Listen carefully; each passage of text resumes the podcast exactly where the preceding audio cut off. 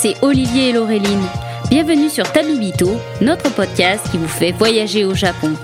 Ici, nous vous emmenons à la découverte du pays du soleil levant et de sa culture à travers nos expériences de voyage.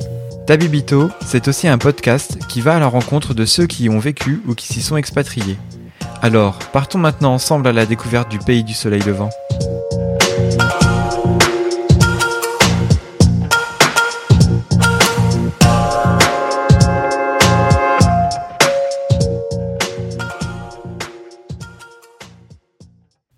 Bonjour Olivier. Salut Laureline.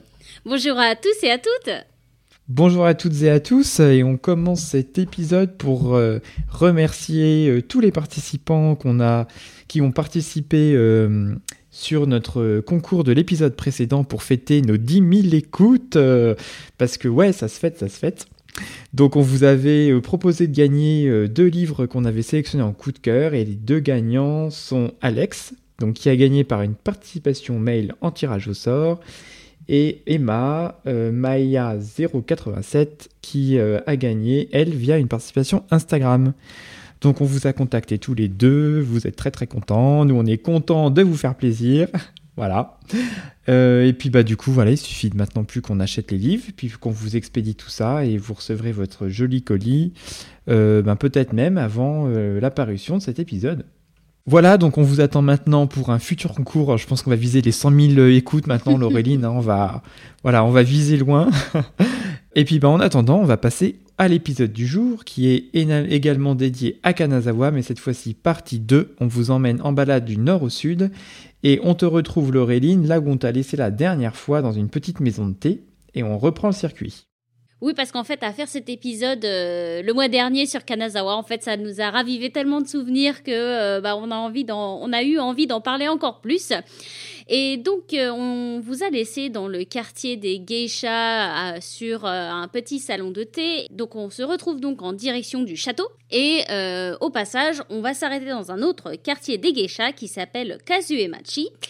Et alors moi, ce que j'avais adoré, c'était bien sûr euh, euh, tous ces petits bâtiments euh, de couleur rouge, mais très foncé, genre rouge bordeaux. Et, et, en fait, on était tombé par hasard sur une artiste qui jouait live dans une de ces anciennes maisons de geisha qui ont été rénovées en maison de thé ou euh, petit musée. Et euh, donc, on s'était fait servir un petit euh, dessert, un petit thé avec une artiste qui était là, mais juste devant nous à quelques mètres, quoi. Donc, un passage super sympa, surtout qu'en fait, tout ce quartier est le long d'un canal. Et donc, le long de ce canal, vous avez plein de sakura. Donc, ça va être un endroit vraiment sympa à visiter pendant la période des sakura. Ah, c'est génial, mais c'était des répétitions d'une euh, d'une geisha qui fait après des performances le soir ou euh, c'était comme ça? Non, non, c'était juste une artiste qui était venue là euh, pour, pour faire un petit concert de son instrument et chanter, quoi. Donc quand même, on aime Kanazawa parce que là, on est au deuxième quartier de geisha quand même. C'est pas, c'est pas la petite ville où il n'y a pas rien à voir. Et c'est moins connu que Kyoto.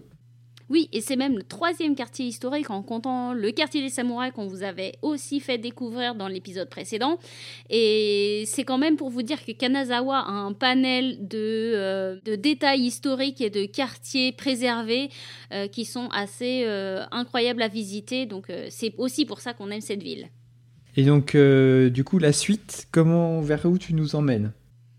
Alors pour la suite, on continue de se diriger en direction du château et on va faire un arrêt rapide à la maison Morihachi, qui est une des maisons de wagashi les plus vieilles de Kanazawa, et qui propose accessoirement des ateliers pour faire euh, des wagashi, mais aussi à toute une partie musée qui met en display tout, euh, une collection de moules assez impressionnante. Moi, ce qui m'avait le plus marqué dans ce musée, c'est la mise en scène euh, qui était euh, vraiment euh, incroyable. Parce qu'en fait elle est immersive. la première salle par exemple c'est un couloir, vous avez au mur et sous vitre tous ces moules, mais tout ce couloir en fait est plongé dans le noir excepté pour toutes ces vitres qui sont avec une petite lumière orangée, pas pas blanche clinique, mais vraiment donc ça met en relief tous ces moules qui sont de taille de formes différentes. vous avez donc des moules en bois, vous avez des moules en fer. Vous savez, les c'est pas des moules, c'est des sortes de fer chauffés à blanc pour faire une marque sur un gâteau, par exemple.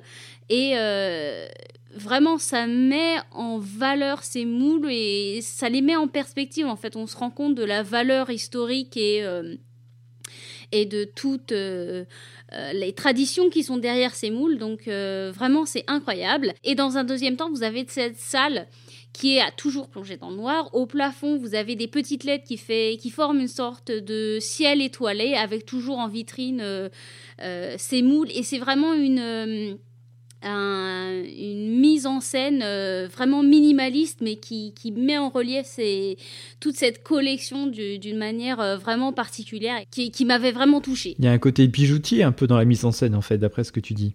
Oui, oui, tout à fait, ouais. Ouais, bah ça correspond bien au côté précieux, euh, euh, éphémère, rare, un peu unique aussi du wagashi, parce que c'est quand même des les petits gâteaux qu'on a en accompagnement du thé matcha, qui sont ultra raffinés, saisonniers, euh, très travaillés, et qui sont d'ailleurs euh, ben, réalisés par des maîtres pâtissiers, enfin n'importe qui, enfin les japonais chez eux font, je pense pas, font pas de wagashi à la maison. Oui, effectivement, la confection de wagashi, ça demande des années de pratique. Et euh, donc, euh, vraiment, je vous recommande la visite du musée des moules de wagashi de Morihachi. C'est assez rapide à faire et j'en avais pris plein les yeux. Et donc, voilà, donc je pense qu'on est prêt pour notre prochaine visite. Et cette fois-ci, on va donc s'attaquer au château de Kanazawa. Et euh, bah, je vais te laisser la parole, Olivier, pour que tu puisses nous en parler. Oui, donc en fait, le château de Kanazawa, donc il ne faut pas vous attendre à avoir un gros donjon comme le château de Himeji ou le château d'Okayama. On a surtout euh, vraiment les fortifications qui sont restées, qui ont été très bien restaurées, et puis pas mal de tourelles, les grandes portes d'époque aussi en bois euh, et puis en, fer euh, martelé. Donc c'est plutôt pour ça et pour l'espace et l'esplanade qui est tout autour que la visite est intéressante. Donc voilà, vous attendez pas à voir un château, mais finalement, euh, c'est plutôt tout le reste qui est, très joli à voir. Bah, moi personnellement, hein, je préfère le château de Kanazawa. J'avais préféré ma visite du château de Kanazawa parce que quand j'avais fait Himeji, c'était euh, période post-Sakura, donc c'était euh, invivable. Il y avait eu beaucoup trop de monde. Ah oui, ça doit être un enfer sur Terre. Ouais, ouais, non, mais tout à fait. Euh, j'en pouvais plus. Euh, sardine dans une boîte, euh, c'était un. vraiment, tu profites pas de la visite. Moi, ce que j'aime beaucoup à Kanazawa, c'est l'espace, en fait. Et le fait que, comme le, les restes du château sont sur une colline, il y a une vue absolument magnifique sur la ville et les montagnes derrière. et vraiment, hein, ça offre une balade au vert super agréable. Et puis il y avait même aussi un détail, en fait, une coupe d'un mur pour montrer comment c'était euh, construit. Et tout autour, vous avez encore les, même les fortifications, les murailles en pierre euh, qui sont là. Et puis en plus, c'est vrai que la ville, euh, elle essaye un peu de, de relancer la conservation de ce patrimoine. Et moi, quand j'y étais allé, j'avais visité un jardin qui sont, qui, sont, qui sont en train de reconstruire, qui date de 1634, qui avait été complètement abandonné et adossé justement à la muraille. Et il l'avait replanté, éclairé la nuit. Euh, selon les plans retrouvés d'époque. Donc finalement, il y a tout ça qui est aussi remis en valeur. Donc euh, c'est intéressant parce qu'on n'est pas euh, voilà, sur les murailles historiques. Il y a vraiment la volonté de, de réaménager, de rénover petit à petit des tourelles. Donc ça bouge aussi. Et donc, justement, en parlant de jardin, on va se diriger vers le jardin de Kanazawa, qui est une visite quand même incontournable, qui s'appelle le Kenrokuen. Ouais, alors là, franchement, moi, je suis resté ébahi devant ce jardin. Ça a été vraiment l'un de mes gros, gros, gros coups de cœur euh, sur les visites au Japon. Alors après, bon, je suis pas très objectif parce que je crois que je pourrais dire ça de beaucoup de jardins. Mais euh, donc celui-ci, je l'ai vraiment trouvé intéressant parce qu'il permet de comprendre un peu la philosophie euh, des jardins japonais qui sont normalement construits en incorporant six attributs. Ah ouais, d'accord. Alors, petite leçon de cours, on va pas poser de questions pour vous faire gagner un truc, donc euh, n'essayez pas de répondre chez vous, il y a rien à gagner. oh, juste gagner la connaissance, Olivier. Euh, ouais, voilà, en fait, c'est juste question pour un champion, là. Tu, joues, mais tu gagnes euh, juste rien, en fait. si, si, le droit de rejouer au prochain épisode. C'est ça. Donc les six attributs, en fait, ils sont, ils sont conçus, alors ça, ça vient de la philosophie chinoise à la base, hein, mais du coup, ils sont conçus en paire. Donc on doit à la fois apprécier l'espace du jardin qui doit être contrebalancé par son isolement. Donc l'espace, ça va être, euh, bah, tu vois, les grandes zones qu'on peut avoir sur les étangs, les espaces d'eau. Et puis l'isolement, c'est tu vas réussir à trouver des tout petits lieux de calme où tu vas être un peu euh, dans des petites, euh, dans des, avec des petits fourrés, des petits coins dans la forêt, où tu vas vraiment pouvoir ressentir plus la sérénité de la nature mais proche de toi. D'accord. Donc espace isolement. Le deuxième, c'est l'artificiel et l'authenticité. C'est-à-dire que le jardin, il est complètement fait par l'homme, mais il est authentique, c'est-à-dire qu'on pourrait croire qu'il est naturel. D'accord, il est harmonieux. Ouais, c'est ça. En fait, euh, si on te le dit pas, tu n'as pas forcément l'impression que bah, les plans d'eau sont faux, que la plantation des arbres est fausse, que tout ça est fait par l'homme. Et la dernière opposition, c'est les cours d'eau et le panorama. Donc les cours d'eau, c'est le côté euh, apprécié des sons, euh, la proximité, la fraîcheur de l'eau, le bruit de la rivière, à comparer avec le panorama que tu disais tout à l'heure, avec cette vue dégagée qu'on peut avoir sur la ville ou sur les montagnes aux alentours. Et donc ça, c'est les six notions essentielles euh, du jardin japonais. Et je trouve que c'est l'un des jardins au Japon qui permet le mieux de comprendre et d'imbriquer tous ces paramètres-là. Et c'est ça finalement qui fait que quand on y va, on est sensible euh, à la visite, on se sent bien, on apprécie le moment et on n'arrive pas forcément à l'expliquer. Et en fait, c'est voilà, ces six critères-là qui agissent un peu, je pense, sur le subconscient, qui font que euh, bah, qu'on a envie d'y revenir, quoi. non, mais il est aussi très connu ce jardin pour, euh, les, les, piliers en bois là pour supporter les, les arbres pendant l'hiver. Ouais, c'est le Yukitsuri. Alors en fait, c'est arrivé à l'automne parce qu'il y a énormément de neige à Kanazawa euh, l'hiver. Donc les Japonais plantent un mât le long du tronc de l'arbre, un gros mât. Et du haut du mât, en fait, ils, accrochent tout un tas de cordes qui sont fixées aux branches. Donc ça fait un peu comme un chapiteau de cirque, mais sans la toile. Et euh, en fait, quand la neige tombe sur les branches, avec le poids, parce que c'est de la grosse neige collante, les branches pourraient rompre, en fait, tomber et casser. Et comme elles sont retenues par une corde en haut du mât, euh, ça fait tension et ça évite que la branche se casse. Et en fait, les pins sont tellement taillés que forcément il y a des fragilités euh, qui se créent par rapport à un pain naturel et ça évite qu'ils cassent et ça permet voilà de les préserver sur la durée. Et c'est vraiment très très beau. On essaiera je pense de vous mettre une photo euh, dans une sur Instagram euh, d'un pain avec l'installation. C'est très graphique, c'est vraiment très très beau à voir l'automne. Et puis voilà, sur le jardin, il y a évidemment les érables, des ginkgos, euh, les petites rivières, des lanternes de pierre, plein de sentiers dans tous les sens. Euh, enfin voilà, c'est vraiment d'une toute beauté. Euh, tout est magnifique dans le jardin. Et puis enfin, pour conclure sur le jardin, on va parler des petites maisons de thé pour continuer sur cette idée de sérénité et tous ces contrastes en fait que tu as expliqué avant.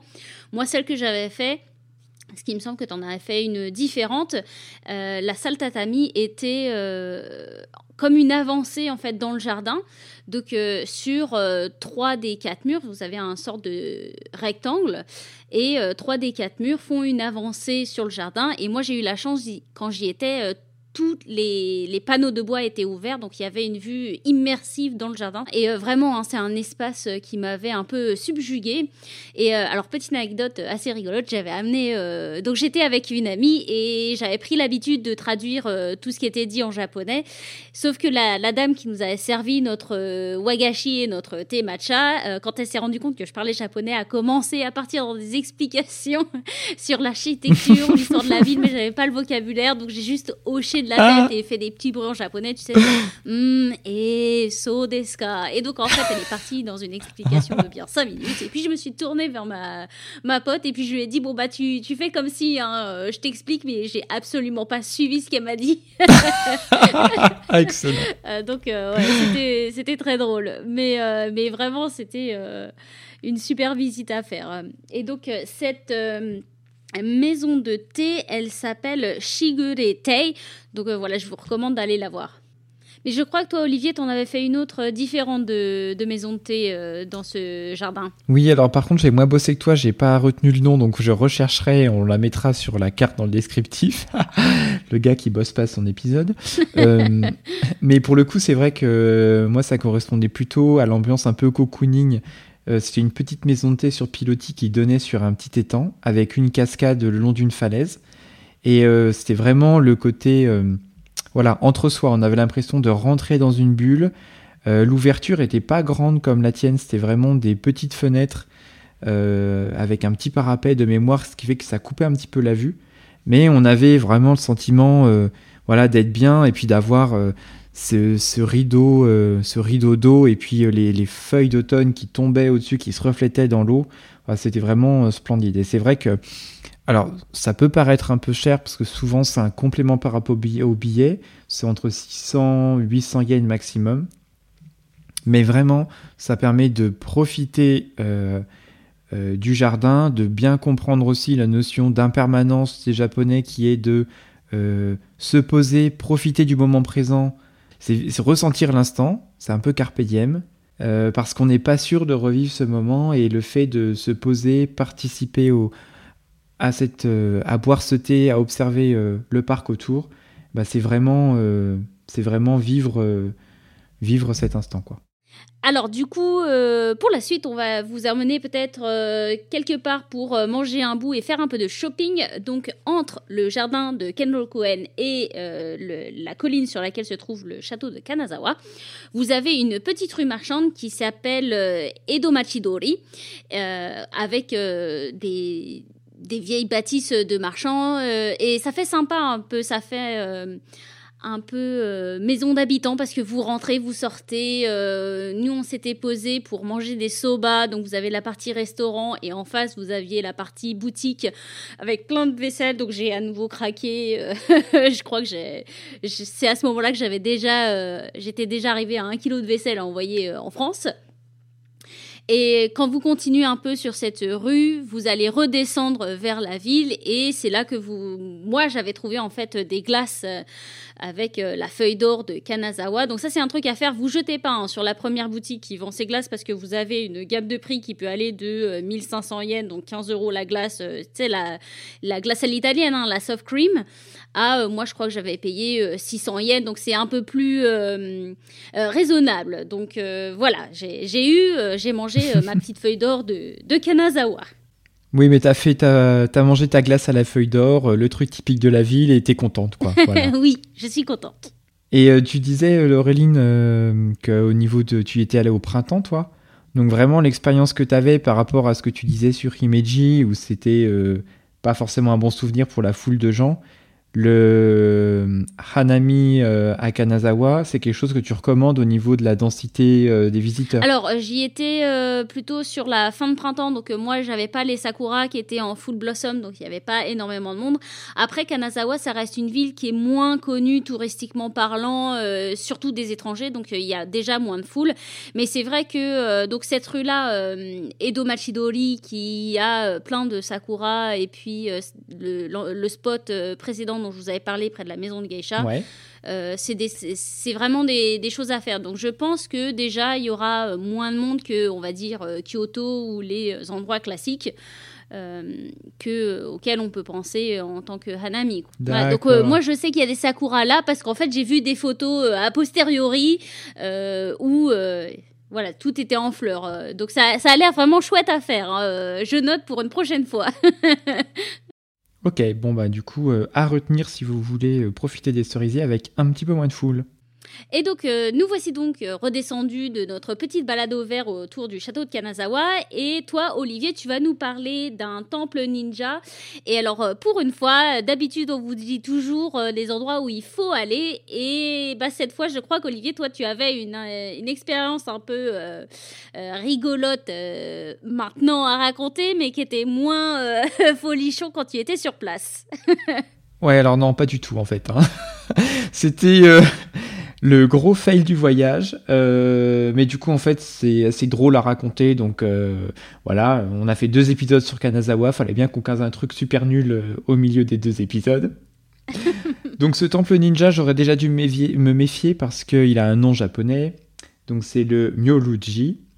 Et sur Google, les propriétaires du temple l'ont carrément rebaptisé Ninja Della, donc le temple ninja. Où là, j'aurais dû me dire, Olivier, ça fait un peu attrape-touriste ton truc. Mais euh, alors c'est vrai que le concept est super euh, vendeur, c'est-à-dire qu'en fait c'est un temple qui a été construit par des ninjas. Donc plutôt qu'un temple, c'est plutôt, faut plutôt le voir comme un bâtiment avec plein de, de trappes cachées, de portes en trompe-l'œil, de, passages secrets, de couloirs dérobés. Et donc, bah, je me suis dit, ouais, ça va être super cool. En plus, au Japon, il y a assez peu d'endroits palpables où on peut encore retrouver cet esprit ninja. Donc j'étais intéressé par ça. Alors la visite, c'est quand même 1000 yens, ce qui est super cher pour euh, un équivalent temple. Et euh, le mode de réservation est méga relou parce que ça ne se fait que par téléphone. Donc, euh, du coup, je m'étais dit, mais le truc va être inaccessible, ça va être super, c'est un truc un peu élitiste réservé pour les Japonais, machin.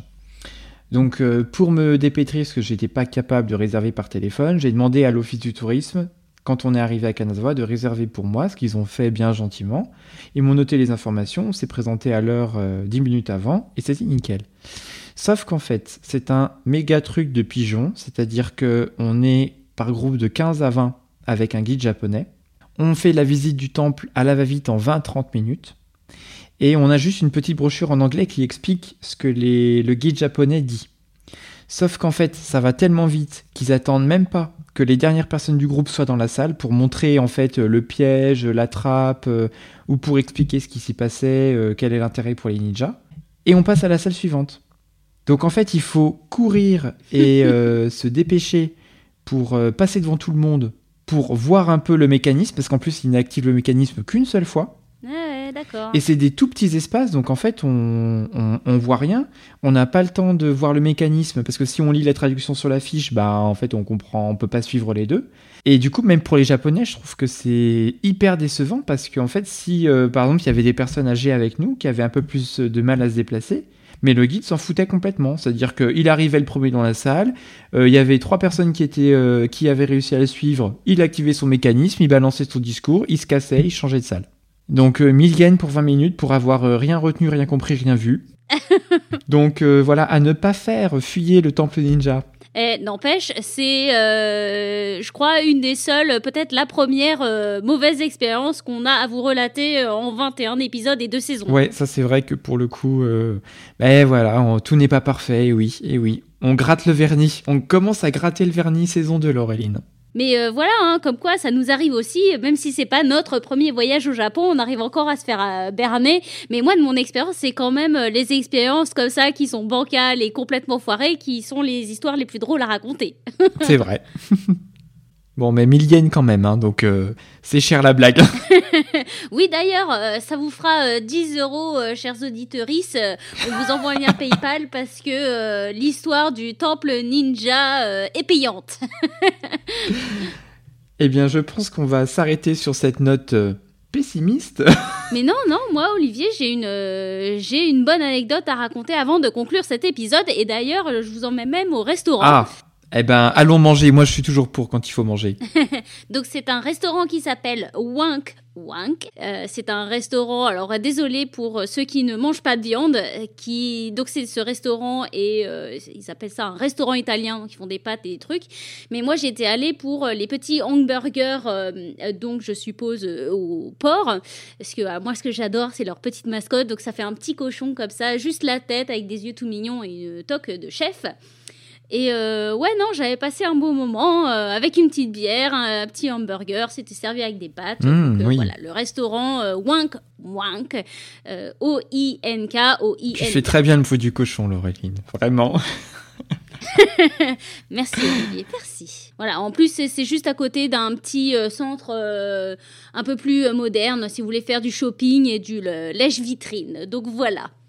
Et donc euh, sur cette euh, bonne, euh, sur ces bonnes paroles, on va passer à notre section coup de cœur. C'est parti, jingle.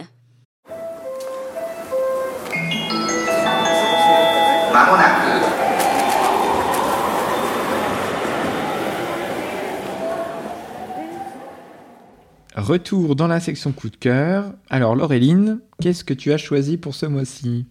Alors, pour ce mois-ci et pour la première fois dans l'histoire du podcast, je vais vous parler d'un thé et pas n'importe quel thé. C'est un thé noir fumé de la région de Shizuoka et qui est vendu par Mariage Frère. Alors, plusieurs choses à noter sur ce thé. C'est que déjà, thé noir du Japon, c'est assez rare pour être noté. Euh, deuxième point, Shizuoka est une région assez connue euh, pour euh, sa production de thé vert et qui est en fait bah, pas loin du mont Fuji. Et alors, euh, thé fumé, ce qu'il faut savoir sur les thés fumés, c'est qu'ils peuvent être assez rares à, trouver. Parce qu'en fait, euh, au niveau des frontières, vous avez des normes de euh, sécurité alimentaire en fait qui peuvent changer d'une année ah. à l'autre. Donc, il se peut que des fois, en fait, il y ait des années, par exemple sur les trois dernières années, ils étaient quasi impossibles à trouver. Donc voilà, si vous en trouvez, franchement, euh, foncez parce que euh, moi j'ai découvert ça cette année et franchement c'est incroyable. Ils ont euh, vraiment ce goût bah, fumé, presque pas de tabac ou tabac aromatique en fait. C'est vraiment particulier. Moi qui suis pas fan de thé noir franchement, euh, waouh. Euh, ils ont vraiment un corps aussi qui est très épais, une liqueur qui est vraiment épaisse. Et donc, sur ces grands crus de thé euh, de, par mariage frère, vous avez quatre catégories. Vous en avez un qui est fumé aux branches de sakura un que moi j'ai choisi aux branches de cèdre, vous avez un fumé au bois d'encens de cyprès et le dernier c'est euh, fumé au fût en chêne, donc qui sont utilisés pour les barils de whisky.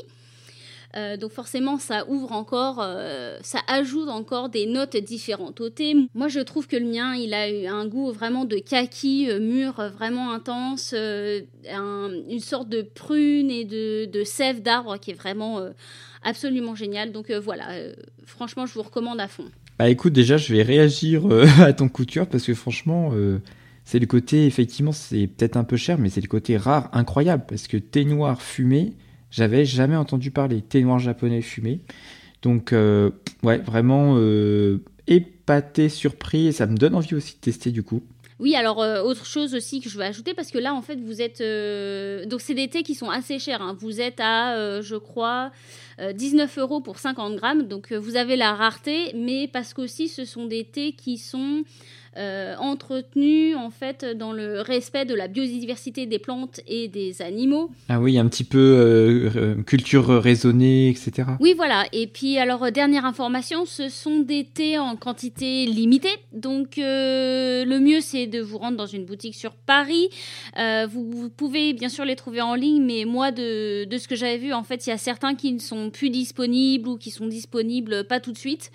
Donc, euh, ouais, franchement, les grands thés noirs, les grands crus de thé noir fumé du Japon de Mariage Frère, je vous recommande pour ce mois-ci. Bon, je rappelle quand même qu'on n'est pas sponsorisé par, euh, euh, voilà, par les entreprises ou quoi que ce soit sur les coups de cœur, mais je te proposerais bien ambassadrice de Mariage Frère, Laureline. Donc, si jamais Mariage Frère nous écoute, on est preneur, les gars. on nous contactez-nous par mail. Et donc, euh, bah, c'est ton tour, Olivier. Quel était ton coup de cœur pour ce mois-ci? Euh, Bah écoute, non, moi, mon coup de cœur, ce n'est pas un coup de cœur alimentaire, c'est un coup de cœur YouTube. C'est une chaîne YouTube que j'ai découvert il y a très peu de temps qui s'appelle Soul Life. Donc c'est une japonaise qui a démarré sa, chaîne il y a assez peu de temps, qui vit sur Tokyo et qui filme en fait son quotidien, alors vraiment euh, à la manière un peu YouTube japonais, très immersion dans le quotidien. Donc elle se filme elle-même puisqu'elle vit seule. Et euh, donc c'est soit sa vie quotidienne sur Tokyo, où là du coup perso c'est des épisodes qui m'intéressent un petit peu moins, euh, mais elle fait aussi des excursions régulièrement euh, un petit peu partout au Japon. Et j'aime beaucoup sa manière de présenter les choses parce qu'il y a vraiment ce côté un peu immersion avec elle. Elle prend beaucoup le temps, s'arrêtant dans des cafés, en contemplant les paysages. Il y a un traitement un peu de l'image aussi, très un peu pastel. Et, euh, et en fait, je trouve qu'on est vraiment embarqué avec elle. Il n'y a rien de fou au niveau euh, euh, de sa manière d'approcher les sujets ou même de filmer. Mais je sais pas, il y a un petit truc au niveau du montage. Et voilà, moi j'aime bien parce que j'ai découvert des choses. Et puis, il y a vraiment un côté contemplatif que j'aime beaucoup. Puis il faut dire que comme on a un peu éclusé toutes les autres chaînes, euh, il y a un moment donné, il faut réussir à trouver du contenu euh, pour quand, on est en manque et qu'on ne peut pas voyager. Et du coup, elles sont en quelle langue ces vidéos? En japonais, anglais? Alors, c'est ça qui est agréable, c'est qu'en fait, il n'y a pas de voix. C'est-à-dire qu'en fait, c'est que les sons extérieurs ou de la musique qu'elle rajoute. Et elle fait quelques commentaires, mais simplement sous-titres en anglais euh, simple, donc euh, voilà, euh, on comprend, et puis au pire, il y a traduction automatique Google. Ce qui fait que ça participe vraiment à l'immersion dans son voyage. Parfait. Donc, eh ben, je pense que ceci conclut notre épisode 21 sur Kanazawa. On espère que vous avez passé un bon moment avec nous et que vous avez eu de belles idées de coup de cœur. Eh bien, en tout cas, on se retrouve le mois prochain pour un nouvel épisode. En attendant, n'hésitez pas à parler de Tabibito autour de vous, à nous laisser des petites étoiles et des petits commentaires sur Spotify et Apple Podcast. Vous pouvez bien sûr toujours nous retrouver sur Instagram at podcast.tabibito et nous envoyer des mails at podcast.tabibito.gmail.com. Et puis bien, en attendant, je vous souhaite un très bon mois d'octobre et à très vite et puis préparez bien votre voyage. À très bientôt.